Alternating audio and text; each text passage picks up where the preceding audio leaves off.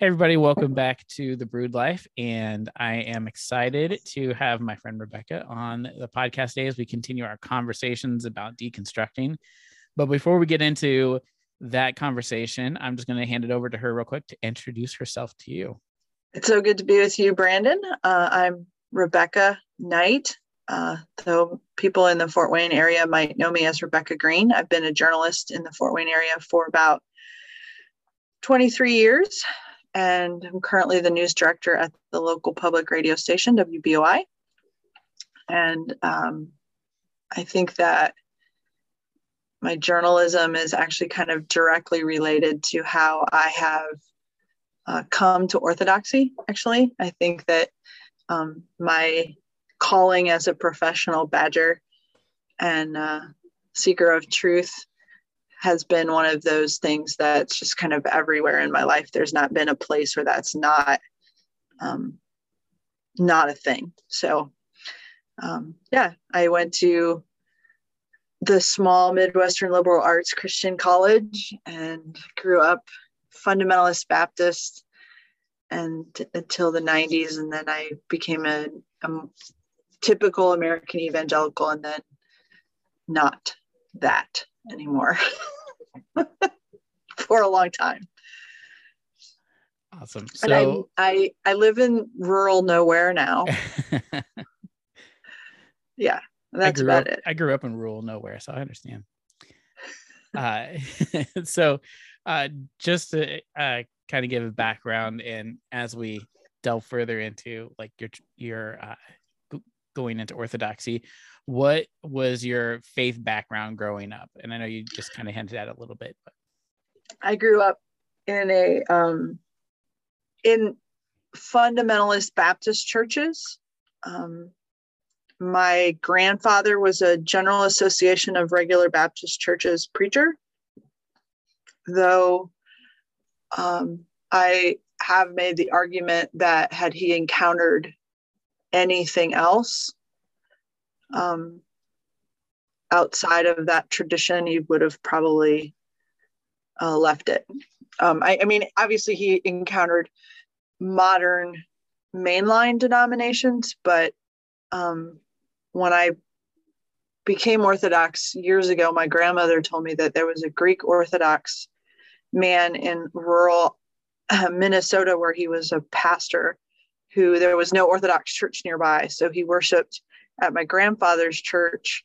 And I believe that that was in part because my grandfather understood and lived the gospel in a way um, that was supposed to be lived out, but not in a way that I ever saw it anywhere else in that environment. Um, and that's kind of a meandering way to say, you can clean it up and edit it as you need to. But um, I grew up uh, women didn't wear pants for the most part. I grew up King James version of the Bible only, um, original sin, substitutionary atonement, five point Calvinism, though none of that was articulated that formally because it was a very informal and rigid, um, very unforgiving faith. Uh, I I would use the word now uh, probably I would call it a cult now. Um, I mean, it's a cult that looks better than most. They have colleges and mission boards and um, things like that. But on the scale of modern Western American evangelicalism, the GARB and the IBC churches are out there. No matter how they they clean that up that's they're out there in the in right field.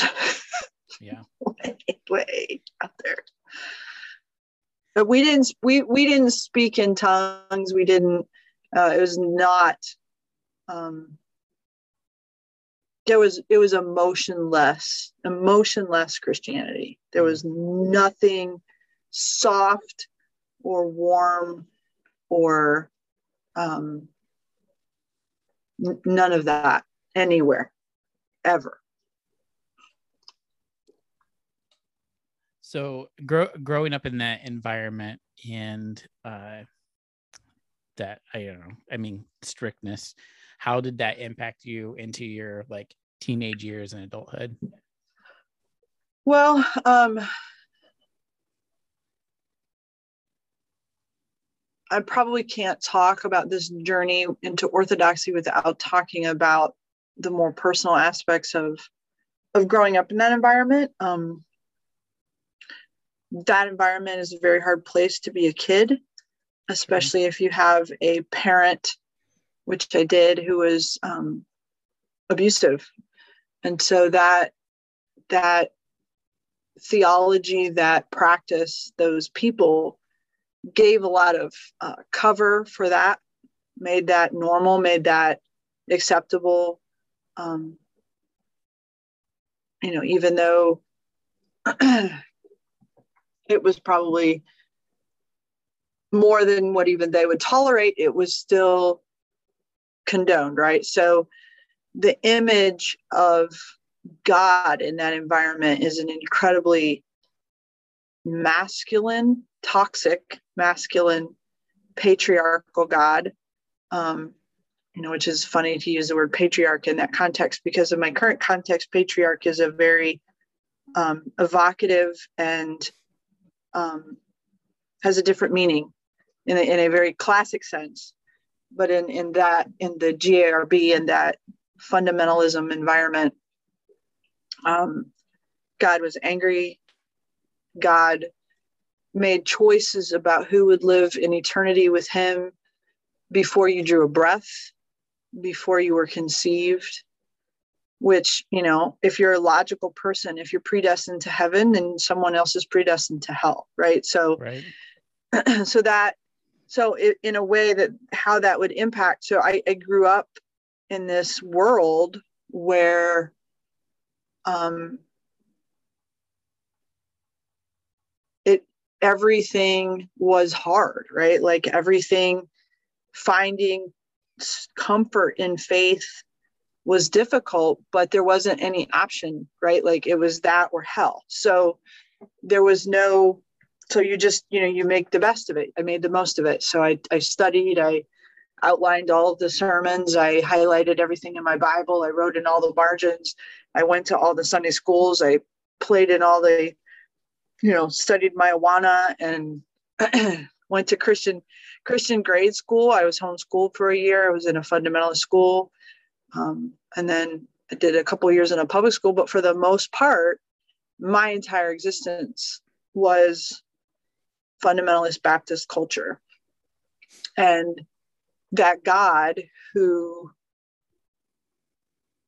had this idea that we were predestined for heaven or predestined for hell, that we were guilty for sins we'd never committed. Um, you know, and so when I went to when I went to Taylor University in 1991 after graduating from a Baptist high school, that was an act of rebellion in a way. Like there was a lot of people in my church environment that were not happy that that I was going there because, you know, I didn't have to go to chapel every day. I didn't have to wear a dress every day. I didn't have a curfew. We could go to movies, you know, these awful things. right. Like I had a pastor come up to me one night after like youth group and he was like i'll pray for you that you're going to taylor. And i was like i think i'll be fine thanks. And so taylor was like a halfway point right? Like a kind of halfway house i think for my um my journey because it was so um and and taylor of the 1980s and 90s was a lot different taylor upland was a lot different at that time than i think it is now. Right. I think in a lot of ways, I, I think in a lot of ways the the fundamentalism and the right wing view of God has infiltrated the evangelical church in a in a way that it it wasn't back then. And and it could have been just naivete. It could have been that you know coming from a place where i I was told no every minute, that being told yes every now and then was a little bit, you know, I, I it just felt so free, right? So like, right. okay. I, I don't know. I could be completely crazy. Um, but you know, I remember I had there were Catholic students on my on my floor. Um, I had the the more diversity of thought and uh, culture. Um, it seemed a little bit more don't ask, don't tell to LGBTQ uh, members of the community, um, which isn't necessarily to say it was affirming, because I don't believe that it was, but it wasn't. Um, it seemed that there were people that existed in a way that they're not existing there now. But um, when I took historic Christian belief at Taylor Upland, it was taught by a gentleman who was ordained within the Reformed Presbyterian tradition. And so it was a very Calvinistic view of God. Same, I mean, it was fine. It was, I was accustomed to hearing that, but that was the view of God. Right. And, and I still, I don't know, it just, it just didn't,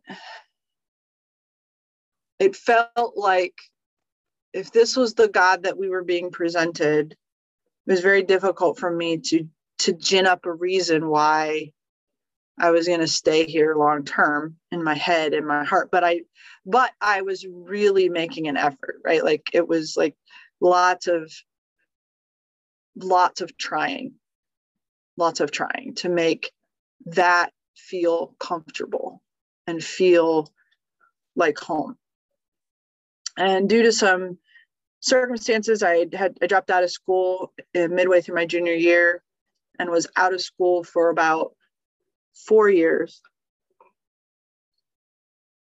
And during that time, I think that's probably when my kind of my deconstruction began, though that's not a word we used in 1995.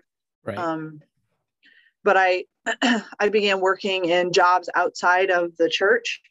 I began working in journalism uh, as a, as a freelancer I was substitute teaching in the public schools. I was uh, working at a Boys and Girls Club. And so I was encountering all of these people with all of these different stories and these different experiences and these different needs. And at the same time, um, my parents were in the middle of getting a divorce. So all of this, and you know, the, in the fundamentalist churches, that is not something they handle well, any of that. And so there was just this like seismic earth shift where I no longer found that environment tenable. Mm. Um, but there wasn't any option, right? Like at Taylor Upland, there was no, there was never any discussion in historic Christian belief for the most part of what happened between 33 AD and Luther's theses. Right and and to and i remember asking questions and always having this kind of snag on the rug of my faith like where there christ says to saint peter the gates of hell will not prevail against my church so except for 1050 years or so in which case it will be not a church right like until luther wakes up one day with his theses. So the questions that, so I, I was starting to see some social things and uh, envi- environmental, not like taking care of the environment, but my environment, mm-hmm. the people that I was around, it was starting, that world was starting to shift in such a way that it didn't fit within the confines of that the fundamentalism or even evangelicalism. And no one was answering these questions. No one was able to give me a good reason why you should stay in an abusive relationship. No one was able to give me a good reason why um, the church didn't just like did tell me what happened for 1056 years before the great schism and then um, you know, we'll have to check our dates. I think when it was Luther, 1600s or 17th century, something like that. Like so that, yeah. the Great Schism in 1056, and then for 1052, and then you have Luther. So you have this huge period of time, the majority of Christian history, where they can't or won't explain what happened. Right. won't talk about it. And so um, I ended up at Taylor Fort Wayne um, to finish school. It was cheaper and easier to commute to there. So I moved to Fort Wayne and I was in Washington, D.C. for a summer Institute of Journalism program through the Coalition of Christian Colleges and Universities. And the professor that taught that was a gentleman named Terry Mattingly, who is a religious columnist for at the time for Scripps Howard and was a Baylor grad and a former Southern Baptist. And a, at that time, about a year old convert to the Eastern Orthodox Church. And he opened up, he was like, anybody that ever want, wants to go for a walk in the evenings, I take a walk every night at like seven o'clock. And so I would come down from my apartment and we'd go for walks and sometimes other people would join us and i was always asking questions about faith mm-hmm. and at the time i, I wasn't going to be catholic because i did not agree with there seemed to me to be some of the same spiritual gymnastics of um and and we can get into that in a little bit but um a lot of the same spiritual gymnastics that that broke down under pressure and scrutiny, um, like the um, Immaculate Conception, things like that, that didn't fit with, like you, you took again, you took it to its logical conclusion. There, it there wasn't an answer there, and I didn't agree with the infallibility of the Pope. Um, I didn't. There was just a lot, so I wasn't going to be Catholic. And at the time, the American Episcopal, the Episcopal Church in America was not something I was terribly interested in, but I figured that's probably where I would end up. And he just asked me very basically, you know, what do you know about Eastern Orthodoxy? And I, I said I, I didn't really know anything. And so he shared with me some of it and and I didn't do anything with it. I didn't act on it. I didn't I didn't think that I was thinking about it that much. It just kind of percolated in the back of my head. And I came back to Taylor Fort Wayne and I explored vineyard churches and house churches and mega churches and, you know, more liturgical, wanting to be liturgical churches. And I literally ran out of road around 2003 2002, 2003, and um, kind of remembered that conversation and started picking up some books. And um, at the back then, you know, it was pre Amazon, pre pre Google, so you had to really look. And St. Nicholas Orthodox Church in Fort Wayne had a priest who was a convert at the time, and he had donated about 15 books to the Allen County Public Library on Orthodoxy, um, becoming Orthodox, Orthodox way, Orthodox Church. Um, some of the books that are very helpful in explaining the theology and and so I read those books and um, wandered into a parish right before Christmas. I think it was 2003 and never left. So what what was, was, all it? over the place. Sorry. no, you're fine. No, that's that's great. So what was it like when you finally started reading all the books about the Orthodox Church and you found yourself in it? Like what was it about the Orthodox Church that finally like clicked or that you connected with that caused you to say okay this is this is where i'm supposed to be um there was there's a line in the liturgy and I, I will never forget i walked into st john chrysostom's orthodox church it was a small little parish I stood next to an icon of St. Patrick and I stood next to that icon for like six months every Sunday. And the first Sunday I was there, the last line of the liturgy for you are good and full of love for all mankind.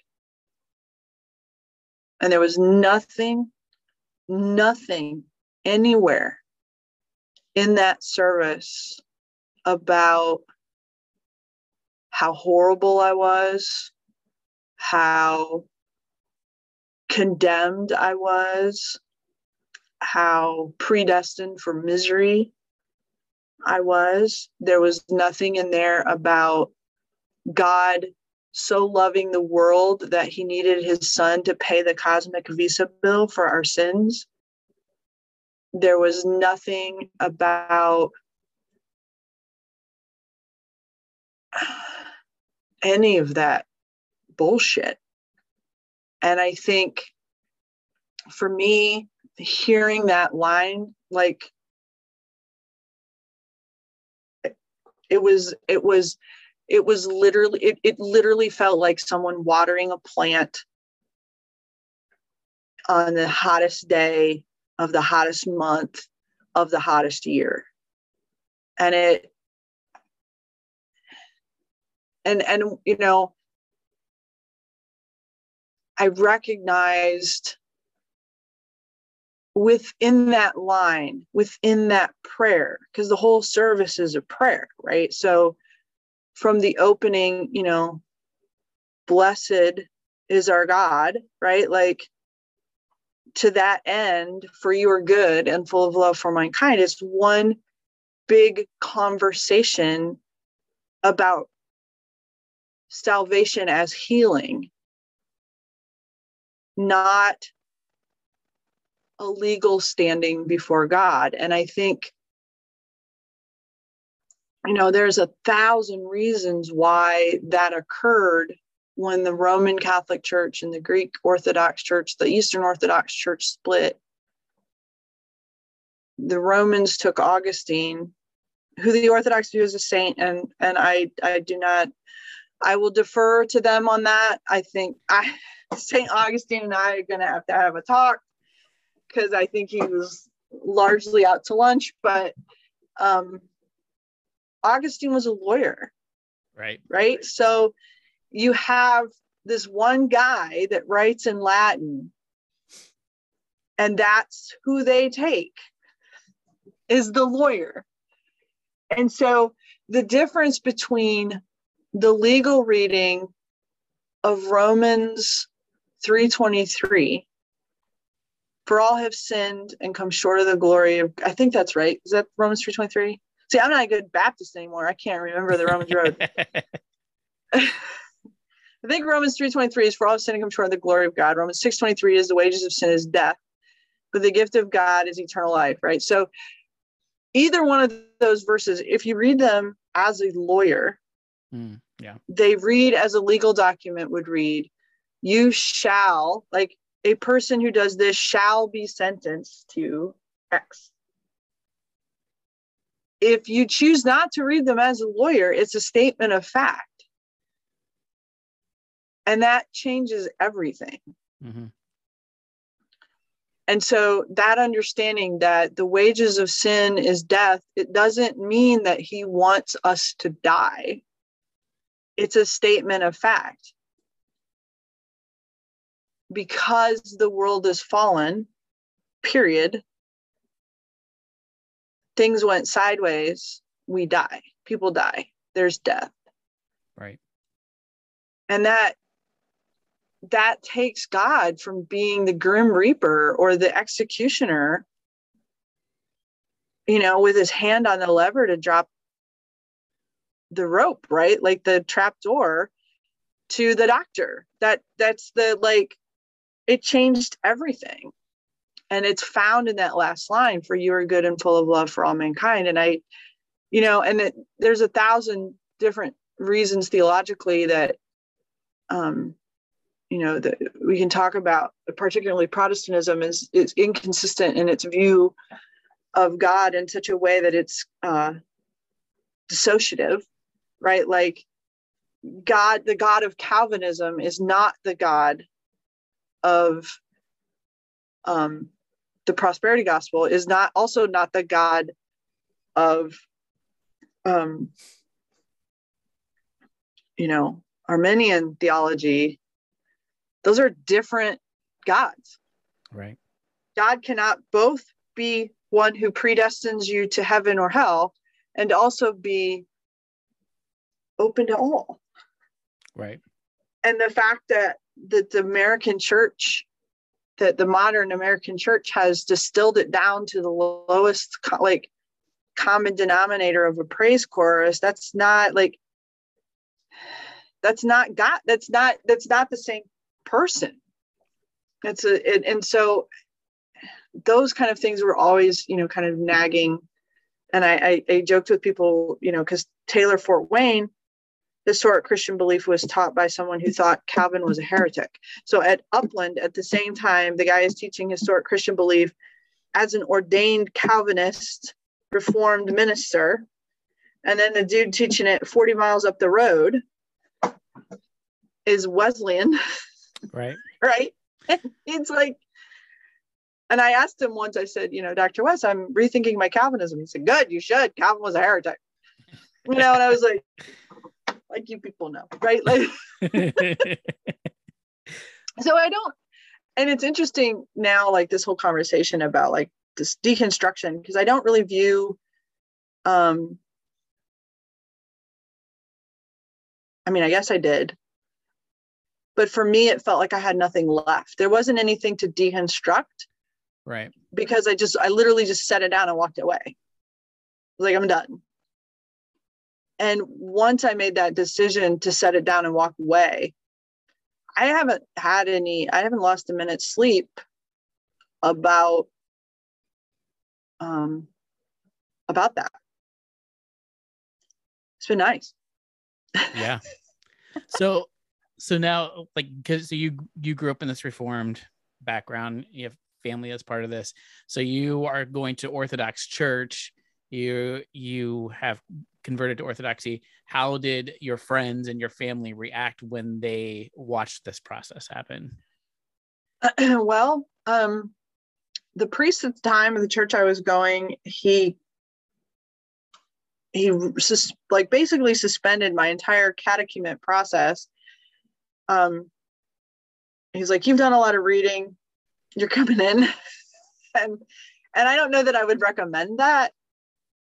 Um but in a, in a way it kind of enabled me to just rip the band-aid off and just do it. Because if i had to spend a lot of time discussing it with family um, i might have waited and i shouldn't have.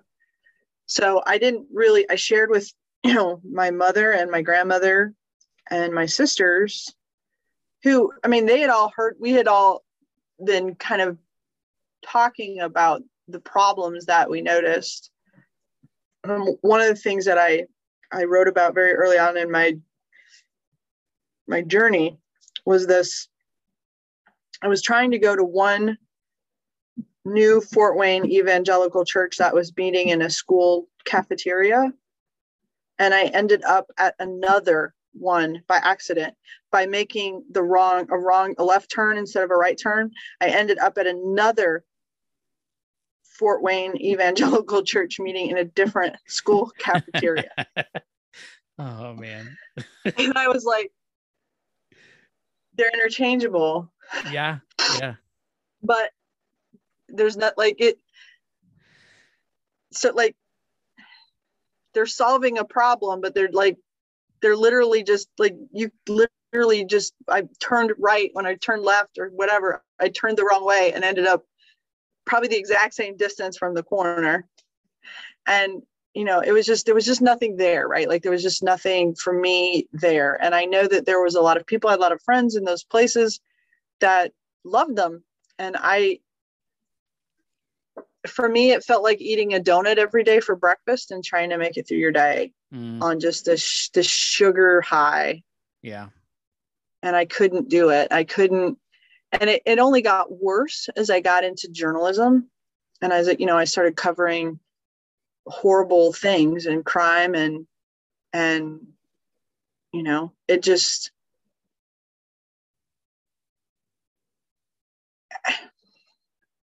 as I'm saying this, I'm you know, I'm, I'm wondering if one of the reasons that American evangelicals do not find themselves represented in these places is not so much that they're not hired for these jobs, is that that worldview is not compatible with actually living in the world and doing the things mm. that need to be done in the world. Yeah. I've worked in newsrooms with lots of Catholics, lots of mainline Protestants, uh, lots of African American Protestants, very few evangelicals, they either left or they left the church. Mm. And I think part of the reason is that it's just not, and I think that's like this whole, I think that's what's so great about the conversation around deconstruction. It, it's not compatible anymore with life here. Yeah. And there's a lot of reasons for that and a lot of ways that that manifests itself. Um, but it's just does that make i don't know if that makes any sense. No no i yeah i think that totally makes sense. Yeah. Yeah. So i i don't know if that answered your question. Yeah no yeah i when kind of like kind of leads into the next question. So now like what do you feel like your faith looks like now and how does it how does it um how has it changed or grown now that you are part of the orthodox church I don't think I answered just one part of your question. So oh, you're sure. gonna have to, I'm gonna make you rephrase that in a minute or if you want to, but my family was frightened of it at first. Okay. My mother and grandmother were frightened of it at first. Um, I did not allow them to come to my chrismation because I didn't want to worry about taking care of them emotionally while that um, was going on. Sure. Because I would have needed to. So I gradually over time exposed them to it. They came and visited um, my younger sister, my middle sister, has joined me in the Orthodox Church. Her husband is Orthodox. Um, they were not when they got married, they are now. My niece and nephew were born into the Orthodox Church. Mm. Um, my mother and grandmother um, are in the process of converting now. So, okay. and my youngest sister and her husband are Anglican. So none, uh, no one. It's evangelical. Has, no, or or fundamentalist. Yeah, yeah. So. Okay, so uh, the question you want me to rephrase. I guess like now, like looking at where you were and like where you are now, like what what does your faith look like now? How has it changed? How has it grown now compared to where you were? Um, I feel my faith now, you know, I've been Orthodox almost half my adult life, if not half my adult life. Um, yeah, about half my adult life. So, um, that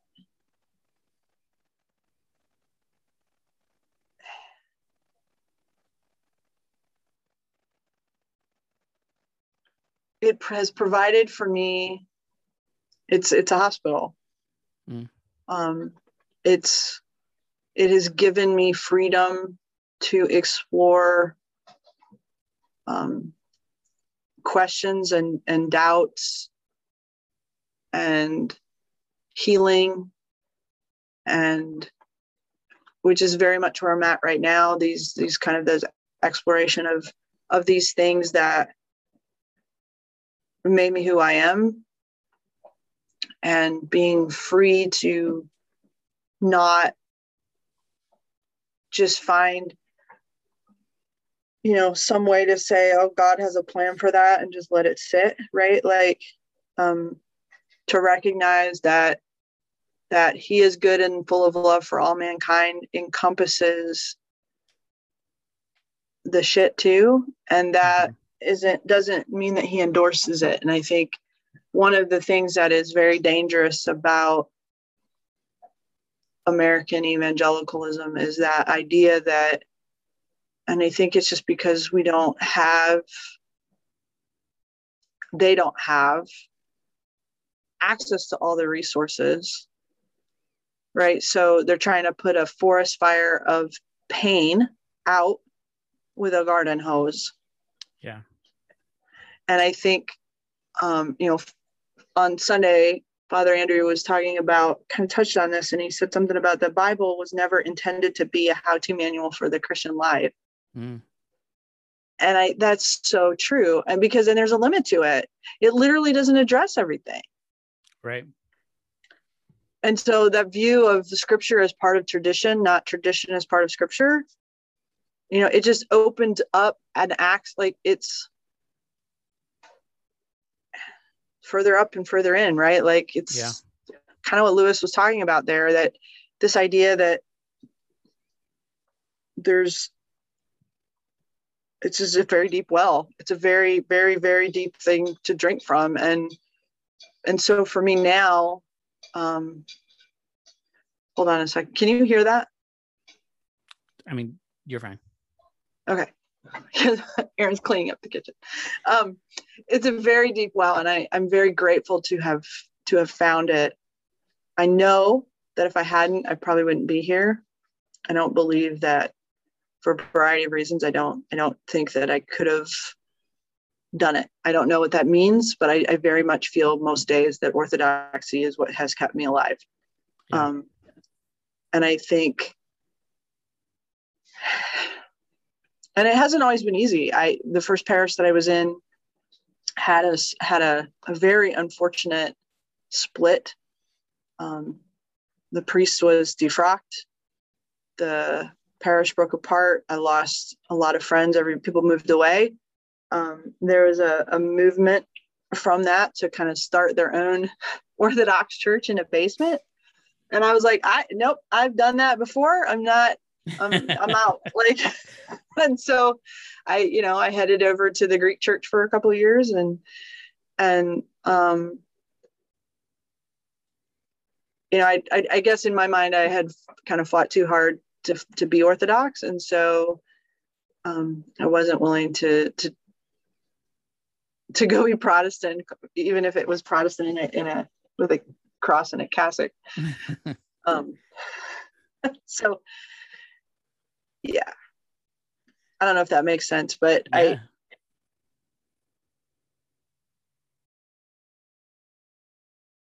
it it feels like sturdy flooring right now for me even mm. when i don't feel sturdy yeah um you know and i don't there's things and teachings of the church that i i don't necessarily know that i agree with all the time. Mm-hmm. Um, but I know that God has always moved the church toward truth mm. or move the people towards truth. So, you know what I'm saying? So, like, yeah. something will come, and, and it, in Orthodoxy, that could be in 200 years. I mean, that's just, you know, right. There's a joke. How many Orthodox Christians does it take to change a light bulb? And, you know, change what is this change views candle um, so i don't know if that makes sense so my my husband's not orthodox but we go every sunday and and he's a part of parish and a part of parish life and you know the the calendar, the feasts, the fasts, these things offer a rhythm and a way to practice faith when my mind isn't able to to do it. Mm. Right? Like yeah. Um if I'm not feeling terribly faithful, but it's a Wednesday and by instinct I'm not eating meat now on Wednesdays because we don't. And so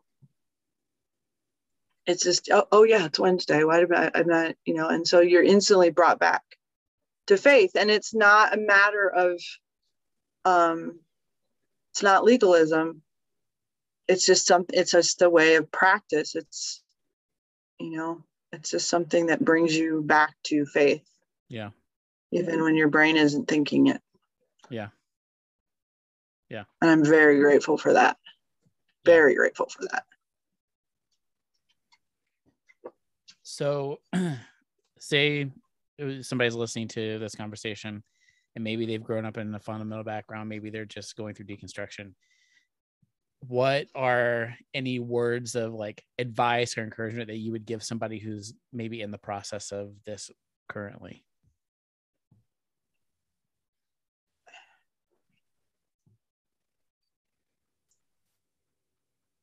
The last line of the liturgy right? For he is good and full of love for all mankind. And one of the things that I found so incredibly freeing having grown up in the land of altar calls and Jack Chick tracks was this idea that it's not up to me to save you. Yeah. And it's not up to you to save me. You know, and every single person is on a, a journey and I don't know, you don't know, they don't know. You know, we don't know why we make the decisions that we make, why we have the reactions that we have, why things in the church trigger us the way that they do. And that is such a deeply personal thing. And I so if someone is is at that place where they feel that they can't be a part of the faith community and that's not a small thing like that's not you know you're eh, it, i think in some ways it might have been easier for me because i had been on this kind of progression away from fundamentalism for a long time and I was not accepted in there because I was an outspoken woman who wasn't married, right? Like, like I was just wrong. And but for some people who have have had that be a place of safety and all of a sudden it feels like it's not or it feels like it's something that's untenable anymore it's absolutely valid to be afraid of that, to be confused by that, and to be even broken over that. Yeah.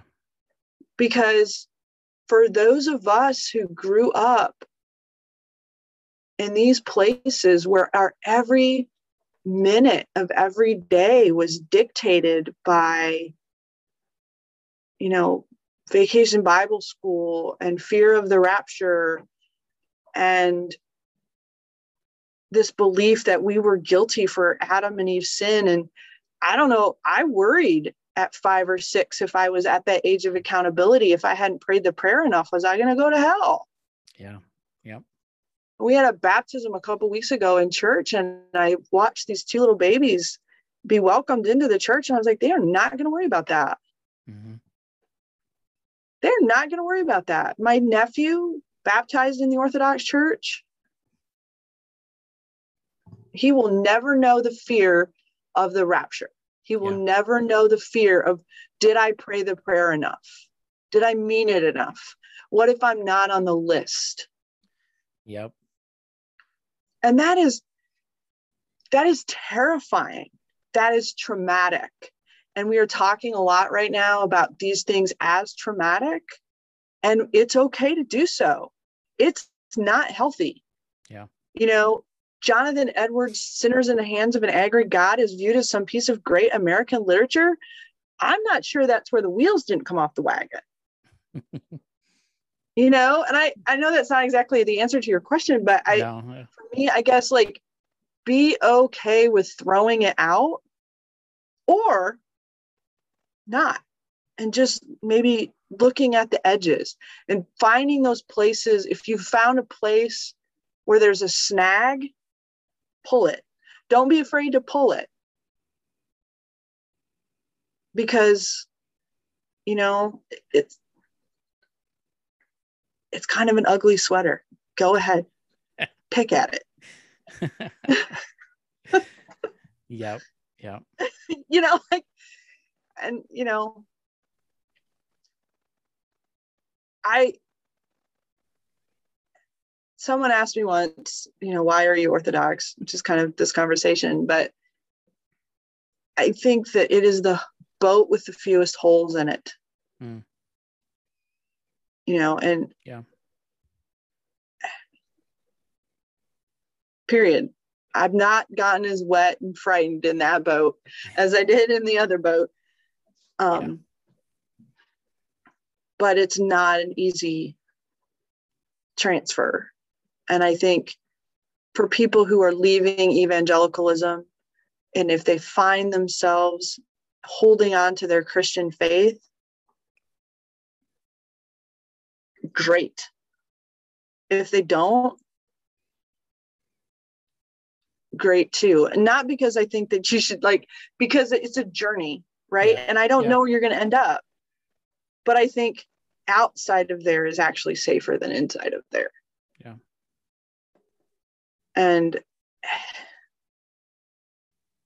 and I think we're in the middle of this big reactionary period. I was thinking about this today. I was listening to a, a podcast about some of these topics, and I'm wondering how much of what we're seeing in deconstruction it is it's very reactionary and it's very it's very hard and it's very sharp.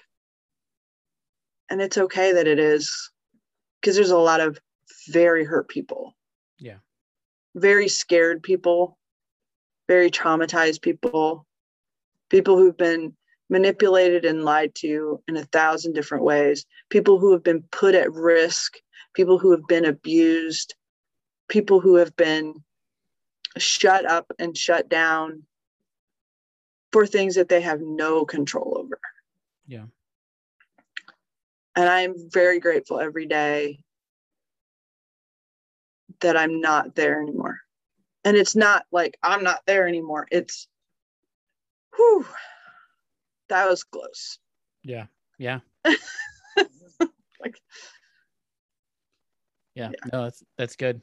And yeah, and I, I, like what you're saying about pulling the, the snag and the uh there's a um Brian Zahnd is a pastor who kind of deconstructed uh, as a pastor of a church and lost half of his church like 20 years ago. But um, he, but he talks about how like kind of like the same concept, like when when you're going through deconstruction or you know whatever you want to call it. So it's like it's kind of like renovating a house, like like the mm-hmm. kitchen. The kitchen might be great. You don't have to do anything with the kitchen, but maybe you have to rip out the entire bathroom to the studs and redo the whole thing over again.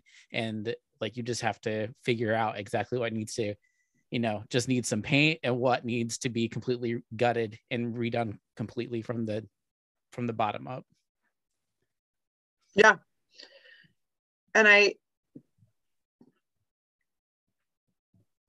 and i think when i when i did leave you know one of the things that i noticed like that kind of those churches that are on the same road and in the same kind of place in my mind i was hopeful that that was something different but you realize that they're all just it's a difference between a McDonald's and a Burger King. Right. Do you want your burger flame broiled or fried? yeah. But it's still fries, a burger, and a Coke. Yep. Yeah. And yeah, I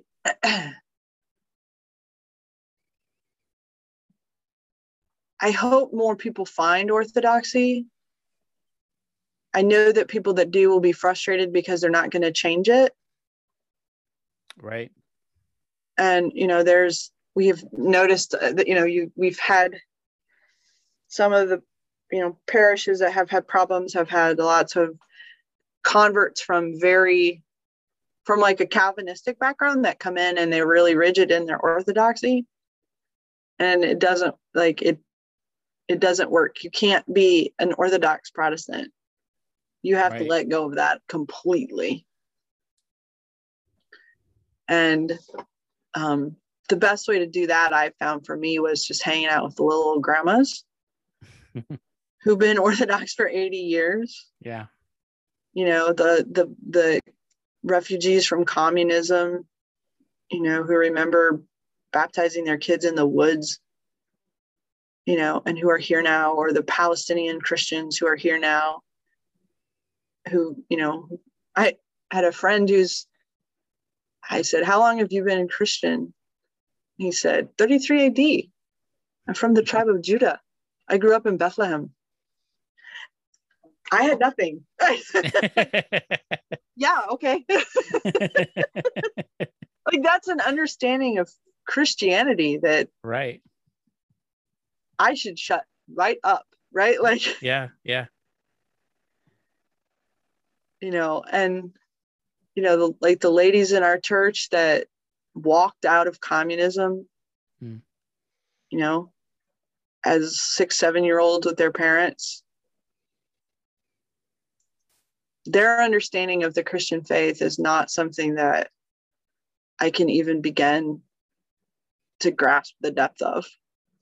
And it's like breathing for them. And that's yeah. so comfortable. Yeah. Yep.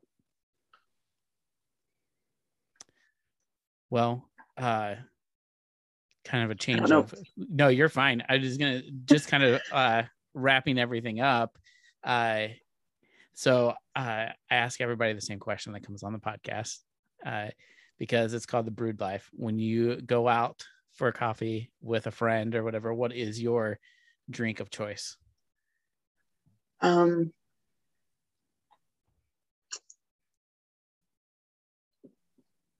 a really dark roast, a good dark roast. Only because I'm old. I used to love the the medium roasts, uh, African roasts African beans, but they're too acidic and they give me heartburn now. So I have to stick with like Sumatran and Indonesian coffees, which I deeply regret because I really love Tanzanian peaberry oh, and yeah, Ethiopian coffees. Yeah. But mm.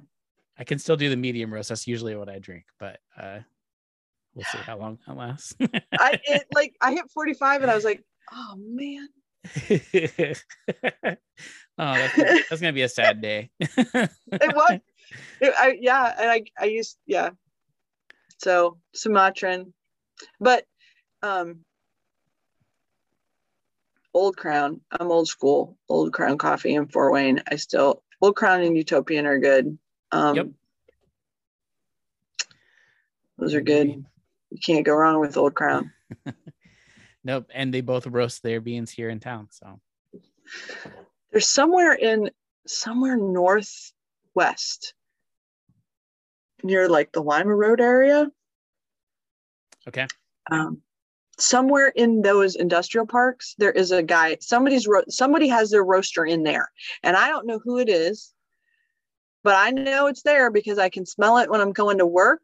Sometimes, if the wind is coming like the southeast, and I can smell it sometimes on Sundays when Aaron and I like are at the Meijer or whatever. I can smell Interesting. It. I don't know.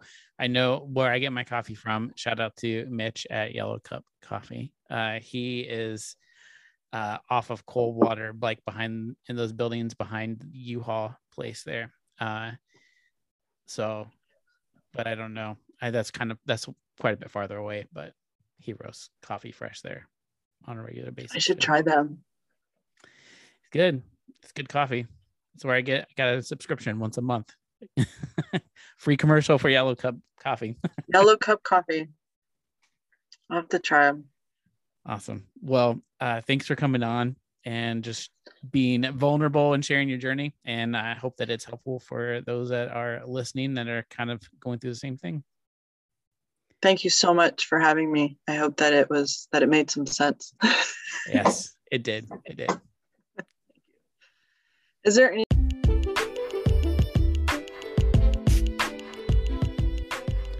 Hey, everybody, thanks again for listening to The Brewed Life.